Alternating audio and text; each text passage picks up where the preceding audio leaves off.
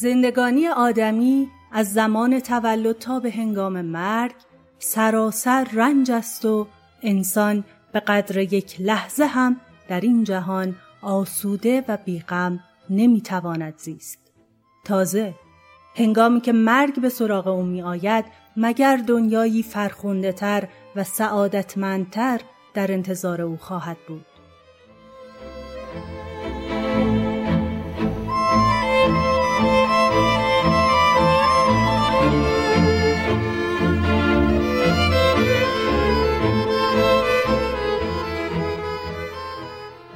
پادکست دراما رو میشنوین. من مرضیه محمدزاده هستم و این پادکست رو با همراهی محمد امین اندلیبی تولید میکنیم. پادکست دراما راجب هنر درام، تئاتر یا نمایشه که توی اون از تاریخ تئاتر میگیم و از اینکه چطور به وجود اومده و چه مسیری رو تا الان طی کرده. از نویسنده ها و نمایشنامه ها و کارگردان های بزرگ صحبت میکنیم و بررسی میکنیم که هر کدوم توی تاریخ تئاتر چه تأثیری داشتن و چه نقاط عطف و جریاناتی رو به وجود آوردن. اگه به هنر تئاتر علاقه دارین و دوست دارین از تاریخ تئاتر بیشتر بدونین، با ما همراه باشین.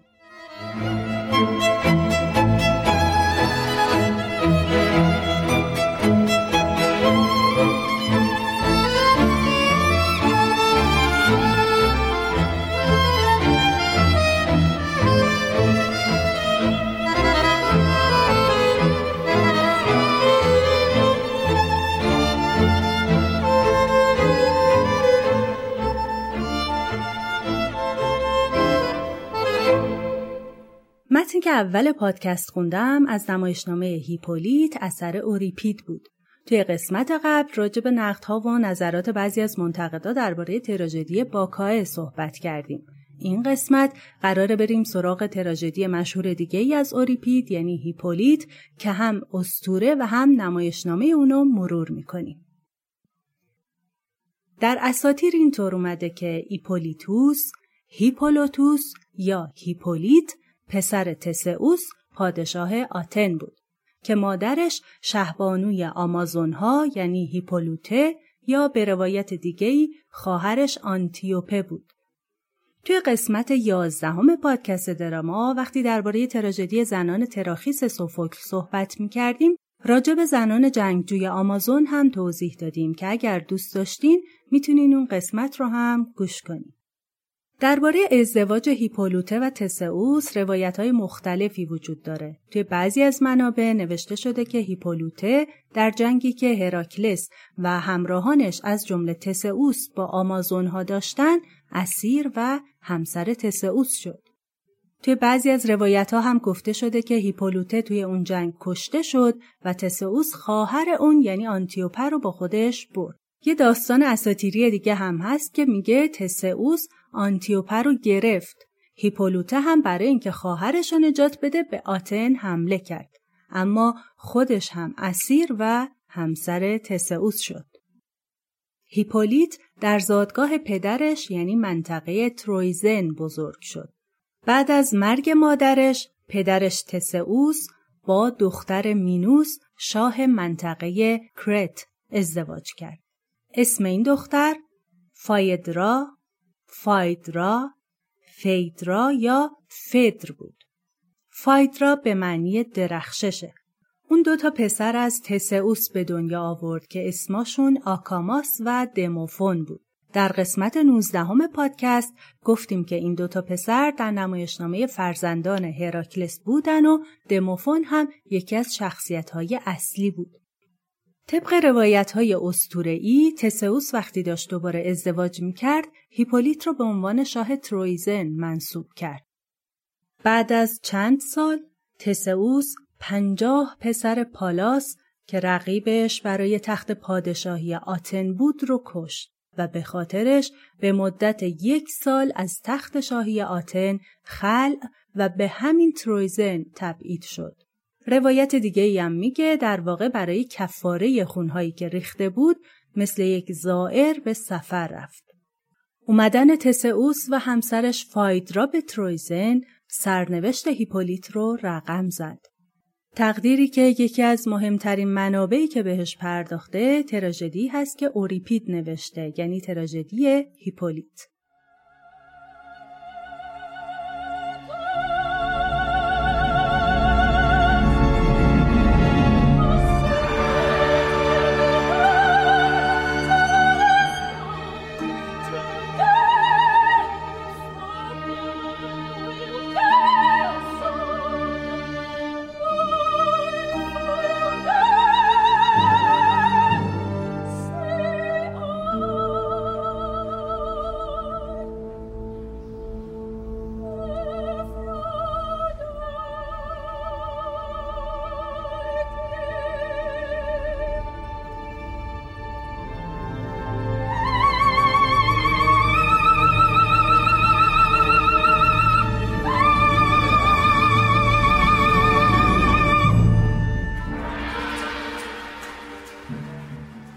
نمایش با ایزدبانوی عشق و زیبایی زنانه یعنی آفرودیته شروع میشه.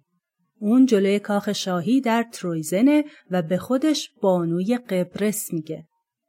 آفرودیته از دست هیپولیت به شدت عصبانیه چون هیپولیت اونو بدنام میدونه و معتقد عشق مایه ننگه و رابطه جنسی زن و مرد رو زشت میدونه. در عوض آرتمیس، خواهر آپولون و دختر زئوس، ایزدبانوی شکار و حامی دوشیزگان و پرهیزکاران رو برتر از همه خدایان میدونه. پس آفرودیته تصمیم گرفته برای مجازاتش هیپولیت رو از بین ببره. ایزدبانو میگه 2 سال پیش با ترفند اون فایدرا در آتن اسیر عشق هیپولیت شد و بانوی شوربخت در شکنجه عشقی ناگفتنی می سوزد. فایدرا عشق به پسر همسرش رو از همه پنهان کرده. آفرودیته اعلام میکنه که میخواد امروز راز این عشق رو برملا کنه تا این جوانک با نفرین پدر و توسط ایزد دریاها پوسیدون کشته بشه و فایدرا هم بمیره. ایزدبانو که خشمگینه میگه من نه آنم که دشمنان خود آسوده‌وار رها کنم.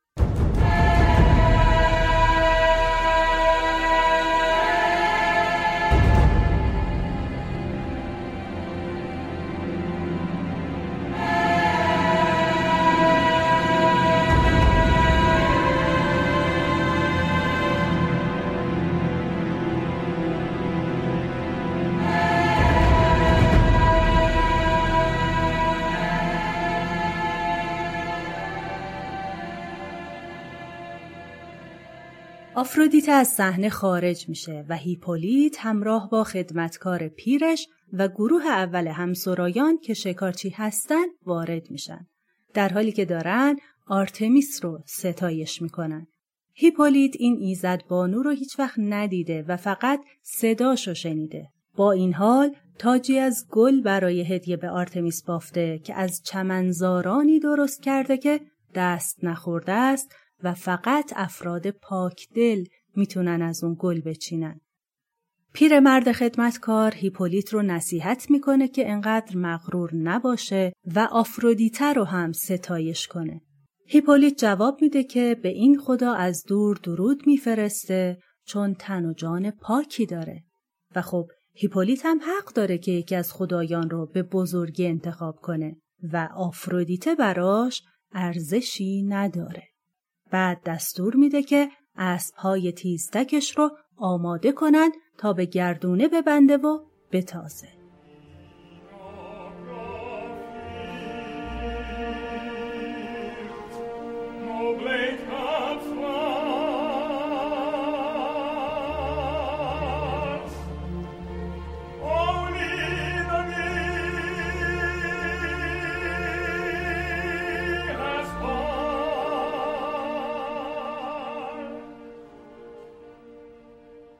بعد از رفتن مرد جوان، پیرمرد رو به تندیس آفرودیته میکنه و ازش میخواد که گفته‌های بی‌پروای این جوان رو نشنیده بگیره و اونو ببخشه. گروه دوم همسرایان یعنی زنان اهل ترویزن وارد میشن. اونا نگران فایدرا هستن و تلاش میکنن دلیل حال زارش رو بفهمن. همسرایان میگن شهبانو توی خونه منزوی شده و 3 روزه که سکوت کرده و غذا هم نخورده. در این حین فایدرا که به دایش تکیه داده وارد میشه. دایه نگران بانوشه و جمله‌ای که اول این قسمت خوندم رو میگه و ادامه میده که آیا از پس این زندگی عالمی شادمانه‌تر خواهد بود؟ دریغا که این راز بر ما پوشیده است و پیچیده در ابرهای تیره و تار. هم از این روز که در ماندوار چنگ در این دم که داریم میزنیم، چرا که از حیات دیگر هیچ نمیدانیم و دنیای زیرین یک سر رمز و رازی است و ما چون ابلهان دل به افسانه ها خوش کردیم. همسرایان از دایه میخوان که دلیل آشوب ملکه رو ازش بپرسه. اون میگه ملکه پیش همسرش خودش رو شاد و سلامت نشون میداد، ولی از وقتی که شاه سفر رفته بانو به هیچ سوالی جواب نمیده. دایه بانو رو نصیحت میکنه و میگه اگه از این حال بد بمیره در حق فرزندانش خیانت کرده، چون اونا از حکومت و ثروت پدرشون سهمی نمیبرن و هیپولیت صاحب همه چیز میشه. اسم هیپولیت که میاد فایدرا مضطرب میشه و از دایه میخواد اسمشو دیگه نیاره. دایه پافشاری میکنه و سوگند میخوره که رازدار باشه. فایدرا هم با عذاب وجدان اعتراف میکنه که دلباخته هیپولیت شده. دایه از شنیدن این اعتراف آرزوی مرگ میکنه و میگه آفرودیته خاندان فایدرا رو تباه کرده. فایدرا حرفهای به هم ریخته‌ای میزنه از اینکه نتونسته به عشق غلبه کنه و بهتره بمیره. اون میگه میدانستم که پروردن چنین تمنایی در دل خود چندان سر به رسوایی میزند که کوشیدن در پی ارضای آن. این نیز نیک میدانستم که زنم و هم بدین سبب آماج نفرت همگانم. چه بیزارم از آن زنان که زبانشان لاف از دامن پاک میزند و در دل بسی گناهان پنهان می‌پرورند. ای یاران، من اگر میمیرم از این روست، چرا که هرگز این رسوایی بر شوی خود و فرزندانم روا نمی‌دارم. دایه میگه عاشق شدن چیز شگفت‌انگیزیه و دلیلی نداره که اون بخواد بمیره و بهش اطمینان میده که داروی درد بانو رو پیدا میکنه. اون پیشنهاد میده که ملکه حال دلش رو به هیپولیت بگه، اما فایدرا از این پیشنهاد عصبانی میشه.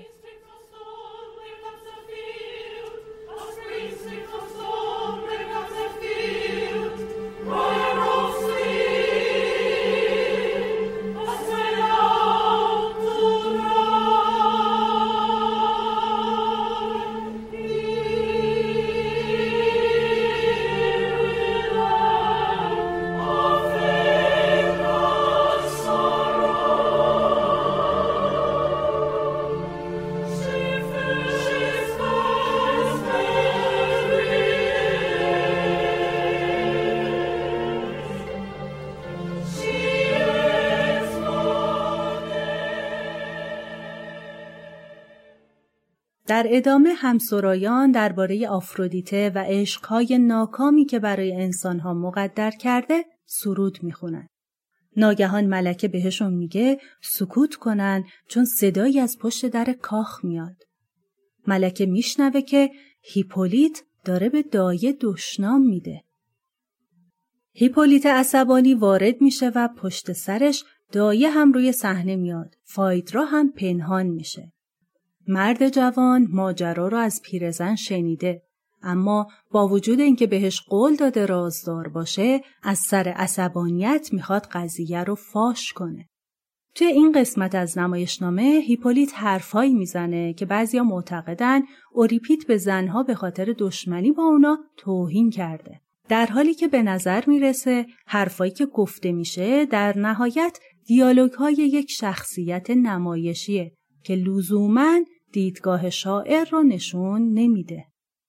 هیپولیت میگه: هان ای زئوس، چیست این بلایی که زنام نهادی و بر خاکیان گماشتی و این خیل پلشت پلشتی زای را زیر آفتاب جای دادی که صعبتر نفرینیست بر جان آدمیان؟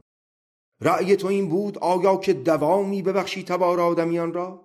آیا جز زن ابزار دیگری نتوانست بود؟ آیا درستر نمی بود اگر دستگاه آسمانی تو این زاد و رود فرا می آورد و آنگاه مردان به بارگاهت می شتافتند و بهای آن به سیم و زر و آهن به پای تو می ریختند و کالای خریده به خانه آسوده از زن می بردند؟ آه، نفرین بر تبار زنان باد. هیپولیت سر دایه داد میزنه که اونا آورده اونجا که با همسر پدرش زنا کنه و فقط چون از خدایان میترسه و دلش به حال پیرزن میسوزه اونو نمیکشه. هیپولیت از صحنه بیرون میره. فایدرا عصبانی پیش دایه میاد و میگه: هشدارت نداد اما یا که لب از لب نگشایی و اینک من سراپا اندر شده به رسوایی. چه نگون بخت من که حتی مرگی به نیکنامی نخواهم داشت. حالیا چاره ای نباید من که هیپولیت برافروخته از خشم انان به دیوانگی خواهد سپرد و این قصه با پدر باز خواهد گفت و زود باشد که کوس بدنامی من بر سراسر این ملک بزنند. در صحنه بعد دایه با فریاد خبر میده که فایدرا خودش رو با طناب دار زده.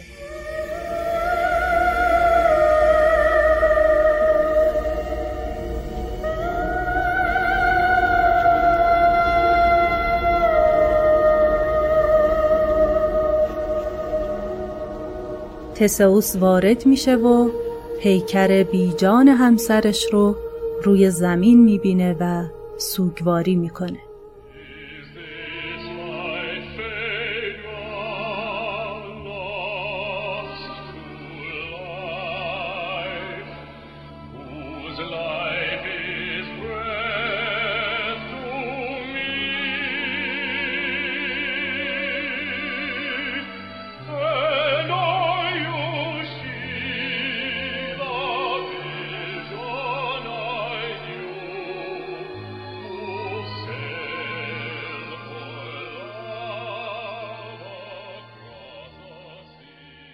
ناگهان چشم شخصیت‌ها به نامه‌ای میفته که فایدرا به مچ دستش بسته. تسئوس نامه رو از دست همسرش باز میکنه و میخونه. اون با وحشت میگه فایدرا نوشته هیپولیت بهش دست درازی کرده. تسئوس عصبانی میشه و از پوسیدون کمک میگیره و میگه ای پوسیدون، بشنو فغان من، ای تو که مرا به سه نوبت نفرین نوید دادی، اکنون به اجابت یکی از آن سه فرو بگیر پسرم هیپولیت را و مگذارش که این روز را به تمامی به سر ببرد. هیپولیت وارد صحنه میشه و پیکر فایدرا رو میبینه. اون شوک زده است و میگه کمی قبل ملکه رو دیده. تسئوس هیپولیت رو متهم میکنه که با گستاخی بستر پدرش رو آلوده کرده و نامه فایدرا رو جلوی پاش میندازه. شاه دستور میده هیپولیت رو تبعید کنن. هیپولیت این حرفها رو تهمت میدونه و معتقد پاکترین آدمیزاده، چون هرگز جسمش به تمنای زنان آلوده نشده و همچین هوس‌هایی در اون شوری ایجاد نمی‌کنن. هیپولیت حتی میگه علاقه‌ای به تاج و تخت و ثروت پدرش هم نداره و تنها آرزوش پیروزی در بازی‌های یونانه که منظورش مسابقات سالانه ی آتن بود. هیپولیت هم به خاطر اینکه پیش دایه سوگند رازپوشی خورده و حاضر نیست سوگند به خدایان رو بشکنه و هم وقتی میبینه تسئوس هیچ حرفی رو قبول نمیکنه، تصمیم میگیره از راز فایدرا چیزی نگه. تسئوس هم فکر میکنه حرفای پسرش از سر حیله‌گریه و اعلام بیزاری میکنه ازش. بنابراین هیپولیت تبعید میشه. With my Fedra gone, how can I not believe this? Ah, Father, how could Fedra do this? How could you?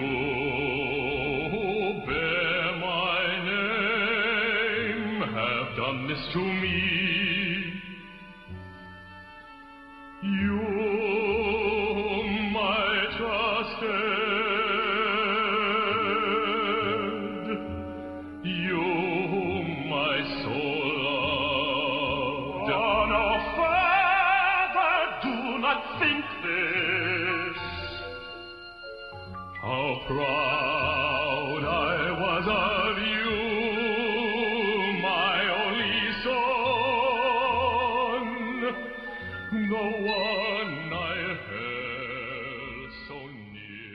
در صحنه بعد پیکی میاد و به تسئوس خبر از اتفاق هولناکی رو میده.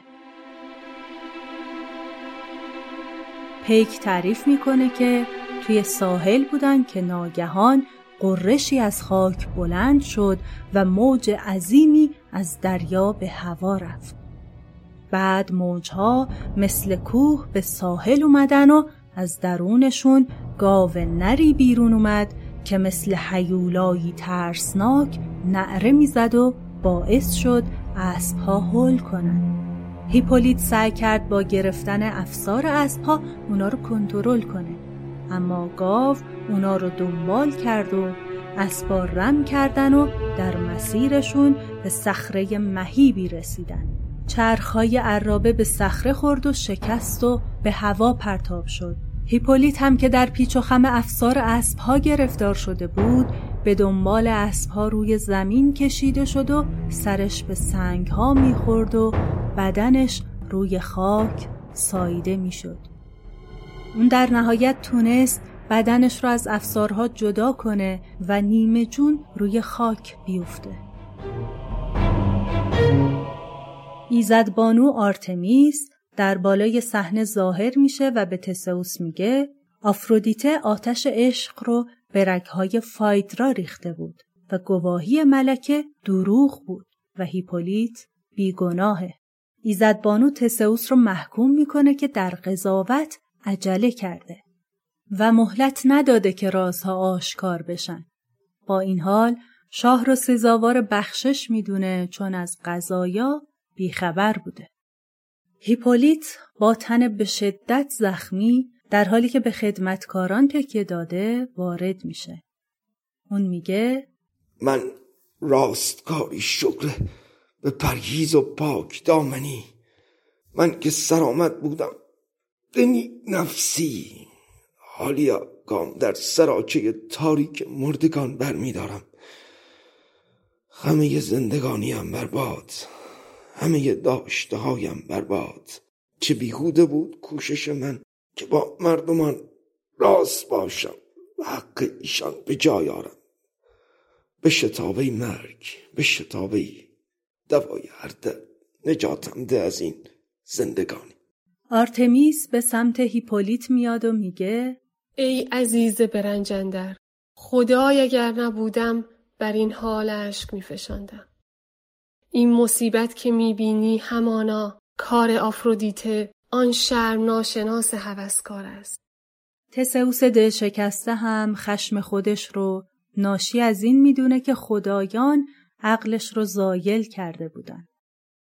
هیپولیت میگه ای کاش نفرین میرایان دامن خدایان رو میگرفت. اما آرتمیس بهش میگه خاموش بشه و همچین حرفی راجب خدایان نزنه. اما ایزدبانو میگه انتقامش از آفرودیته رو از آدمیزادی میگیره که نور چشم ایزدبانوی عشقه و آیین جاودانی رو به اسم هیپولیت در ترویزن ایجاد میکنه که در اون دخترها قبل از اینکه عروسی کنن گیسوی خودشون رو به اسم هیپولیت ببرن و براش اشک بریزن. همینطور اسم فایدرا ماندگار میشه و ترانه‌های شیرین از عشق اون داستانها تعریف میکنن. خدابانو از هیپولیت میخواد که کینه پدرش رو به دل نگیره، چون این سرنوشت برای اون از قبل رقم خورده بود. در پایان هیپولیت پدرش رو میبخشه و میمیره. تسئوس هم با همراهانش به کاخ میره و همسرایان پیکر بیجان هیپولیت رو روی دوش از صحنه بیرون میبرن.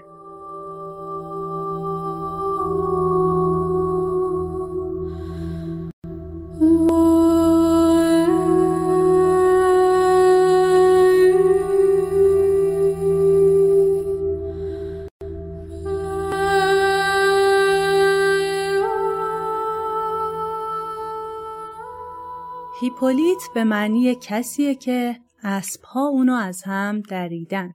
در روایتی که از اوید و ویرژیل شاعران لاتینی هست، اینطور نوشته شده که وقتی آرتمیس فهمید هیپولیت بیگناهه، از ایزد پزشکی اسکلپیوس خواست که اونو زنده کنه. طبق افسانه‌های لاتینی هم هیپولیت بعد از زنده شدن حاضر نمیشه پیش پدرش برگرده و به منطقه‌ای در ایتالیا میره و شاه یا ایزد میشه.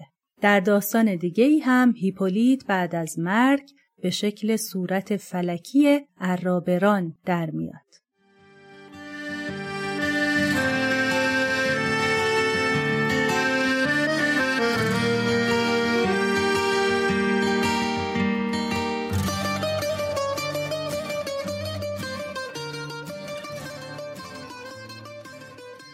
اینکه پادکست دراما رو انتخاب کردین و گوش میکنین باعث خوشحالیه و ممنونیم از این بابت. اما خوشحالتر میشیم اگه نقد و نظراتتون رو با ما در میون بذارین که برای بهتر شدن کارمون کمک میکنه. همینجا هم از همه عزیزانی که نظراتشون رو برامون مینویسن بازم تشکر میکنم. ما به حمایت‌های شما نیاز داریم تا بتونیم راهمون رو توی این وانفسا ادامه بدیم. برای حمایت از دراما بهترین راه اینه که اونو به دوستاتون و علاقه‌مندای به هنر تئاتر معرفی کنید. اگه دوست دارین از پادکست حمایت مالی هم داشته باشین، میتونین از سایت هامی باش و صفحه دراما توی این سایت استفاده کنین و ما رو به یه قهوه یا هر چی که دوست دارین مهمون کنین. لینک سایت هامی باش رو هم از توضیحات کانال و توضیحات هر اپیزود میتونین بردارین. حمایت‌های شما از هر روشی که انجام بشه کلی به ما انرژی میده. همینجا از سوگل عزیز هم که ازمون حمایت کردن تشکر میکنیم. اون دسته از عزیزانی که علاقه‌مند هستن فایلای صوتی و متنی اپیزودا رو داشته باشن میتونن به آدرس ایمیل پادکست دراما که در توضیحات اپیزود و کانال گذاشتیم ایمیل بزنن و اپیزودهایی که مد نظرشون هست و اعلام کنن. باهاشون هماهنگی انجام میشه و فایل ها با پرداخت هزینه مختصری براشون ارسال میشه.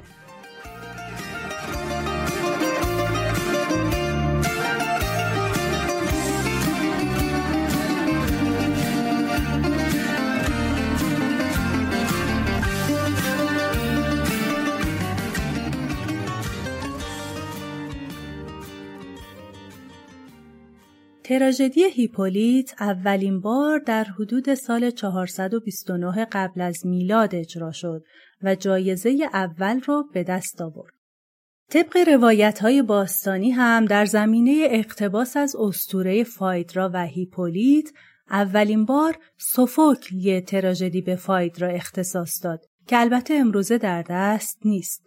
اوریپید هم یه تراژدی با عنوان هیپولیت تجاوز دیده معروف به هیپولیت اول نوشت که فقط بخش کمی از اون باقی مونده. از نظر منتقدای باستان این اثر پر آب و تابتر اما با توجه به معیارهای کلاسیک یونان ناپسند یا نامناسب بود. بنابراین شاعر روایتی که در دست ما هست رو با عنوان هیپولیت تاجدار نوشت که عنوانش به همون تاجی اشاره میکنه که وقتی هیپولیت اولین بار وارد صحنه میشه روی سرشه و اونو به آرتمیس تقدیم میکنه. اثر بعدی نوشته سیاستمدار، فیلسوف، شاعر و نمایشنامه‌نویس رومی لوسیوس آنئوس سنکا هست که از تراژدی اوریپید الهام گرفته شده ولی تفاوت‌هایی هم با اون داره. مثلا شخصیت اصلی و برجسته سنکا فایدراست که تلاش میکنه هیپولیت رو وسوسه کنه. همینطور این داعی است که به هیپولیت تهمت میزنه و در پایان هم فایدرا اعتراف میکنه که دروغ گفته و خودشو روی جسد معشوقش میکشه. اثر سنکا روی نویسنده های دیگه هم تأثیر داشت. از جمله روی تراژدی هیپولیت به قلم روبر گارنیه سروده سال 1573. اما مشهورترین و شاید موفقترین اقتباس از سروده های اوریپید و سنکا شاهکار نویسنده و شاعر فرانسوی قرن 17 ژان راسین با عنوان فدر بود که در سال 1677 نوشته شد. راسین اونو بهترین اثرش میدونست و با اینکه تأثیر زیادی از آثار دو هنرمند باستانی گرفت و حتی در بعضی موارد بخشای طولانی از تراژدی اوریپید رو اقتباس یا حتی عیناً نقل کرد و صحنه اصلی اعتراف فایدرا رو تا حدی از سنکا الهام گرفت، اما تغییراتی در روایت و مضمون اسطوره به وجود آورد. برای مثال شخصیت مهمی به اسم آریسی رو که شاهدختی یونانیه از روایت ویرژیل به متن اضافه کرد و پیچیدگی جریان عشقی داستان رو بیشتر کرد. یا اینکه برخلاف فایدرای باستانی که زن بدبخت و قربانی انتقام خدایان بود، فدر راسین شخصیت فعالتری داره و از شور عاشقانه‌اش با صراحت بیشتری حرف زده. همینطور در کار راسین مفهوم وسوسه و گناه جانشین تقدیر باستانی شده. خود راسین درباره درامش میگه که سعی کرده تا نسبت به آثار قبلی فدر رو کمتر منفور جلوه بده و در عین حفظ بزرگی روح هیپولیت نقطه ضعفی هم به اون بده. اقتباس بعدی با عنوان فایدرا سروده شاعر و نویسنده انگلیسی قرن 19 آل جرنون چارلز سوینبورن هست و همینطور فایدرا اثر شاعر و نویسنده ایتالیایی قرن 19 و 20 جنرال گابریل دانونسیو در سال 1909. از اقتباس‌های موسیقیایی هم میشه به فایدرا و هیپولوتوس از آهنگساز آلمانی قرن 18 کریستوف ویلبالد فون گلوک و اجرای آهنگساز سوئیسی قرن 20 آرتور هوونگر اشاره کرد. در سینما هم مهمترین اقتباس از این اسطوره فیلم فایدرا محصول 1962 برداشت معاصری بود از کارگردان آمریکایی یونانی جولز داسین با بازی میلینا مرکوری و آنتونی پرکینز.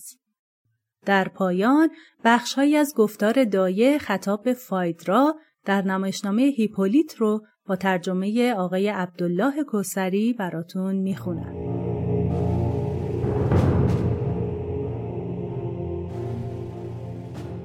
آری، آفرودیت آن است که پای در آسمان و دیگر پای بر دریای طوفان‌زای دارد. به هر جا که بنگری بازش می‌یابی که این عالم زاییده عشق است. دانه خیش به هر جا می‌پراکند و آتش تمنا در جان خاکیان برمی‌افروزد و ما جملگی میوه‌های آن دانه‌ایم که عشقش نام نهاده‌اند. ما را نرسد که جان و تن در جستجوی کمال بفرساییم. باری، آنکه در خانه دربسته راست می رود و از خطا می پرهیزد چندان هنر نکرده است. لیک آنگاه که به دریای پر آشوب درافتی با آن هراس که در دل داری، چه بیهوده است اگر امید شنا کردن و راحت به ساحل رسیدن داشته باشی. باری، تو را که انسانی میرایی، همین بس که در چند روزه عمر شمار نیکیهایت بر بدیها بچربد که آنگاه خود را نیک بخت توانی خواند.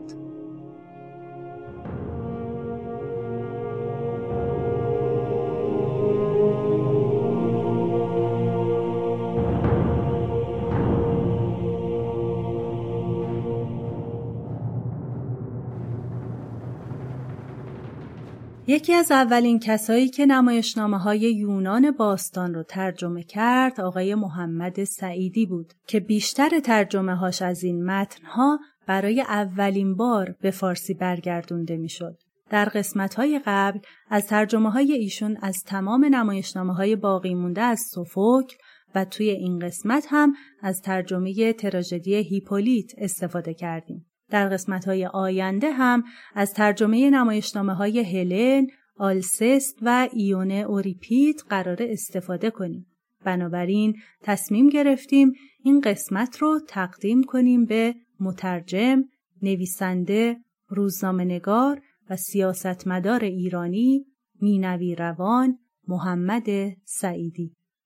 از سایر ترجمه‌های جناب سعیدی میتونیم به این کتاب‌ها اشاره کنیم.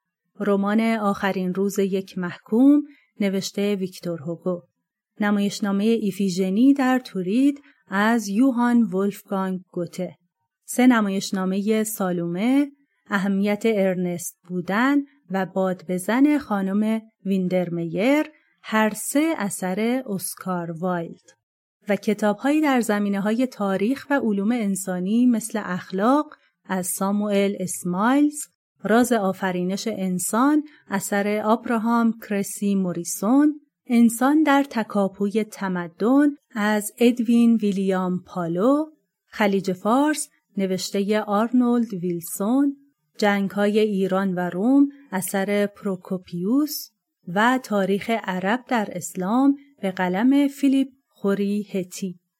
یادشون گرامی.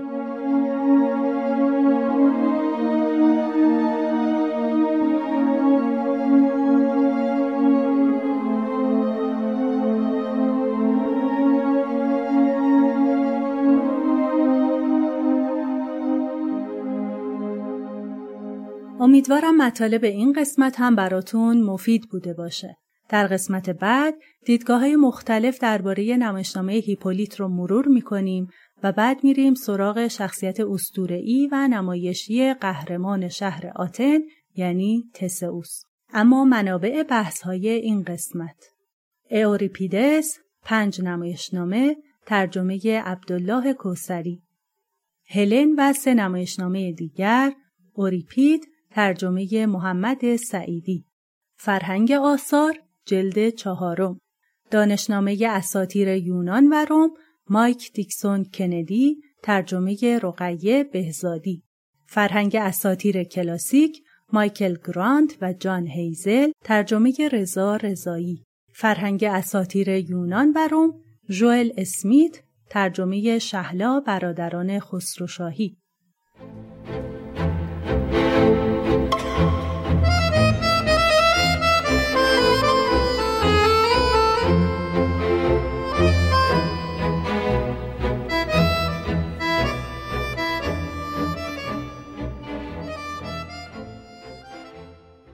باز هم ممنونیم از این که توی این قسمت هم همراهمون بودیم. مطالب و عکس‌های تکمیلی هر قسمت رو میتونین از اینستاگرام پادکست پیگیری کنین و موسیقی هایی که در اپیزودها استفاده میکنیم رو در کانال تلگراممون بشنوین. روزگارتون به شادی و درام زندگیتون سرشار از عشق، زیبایی و صلح باشه.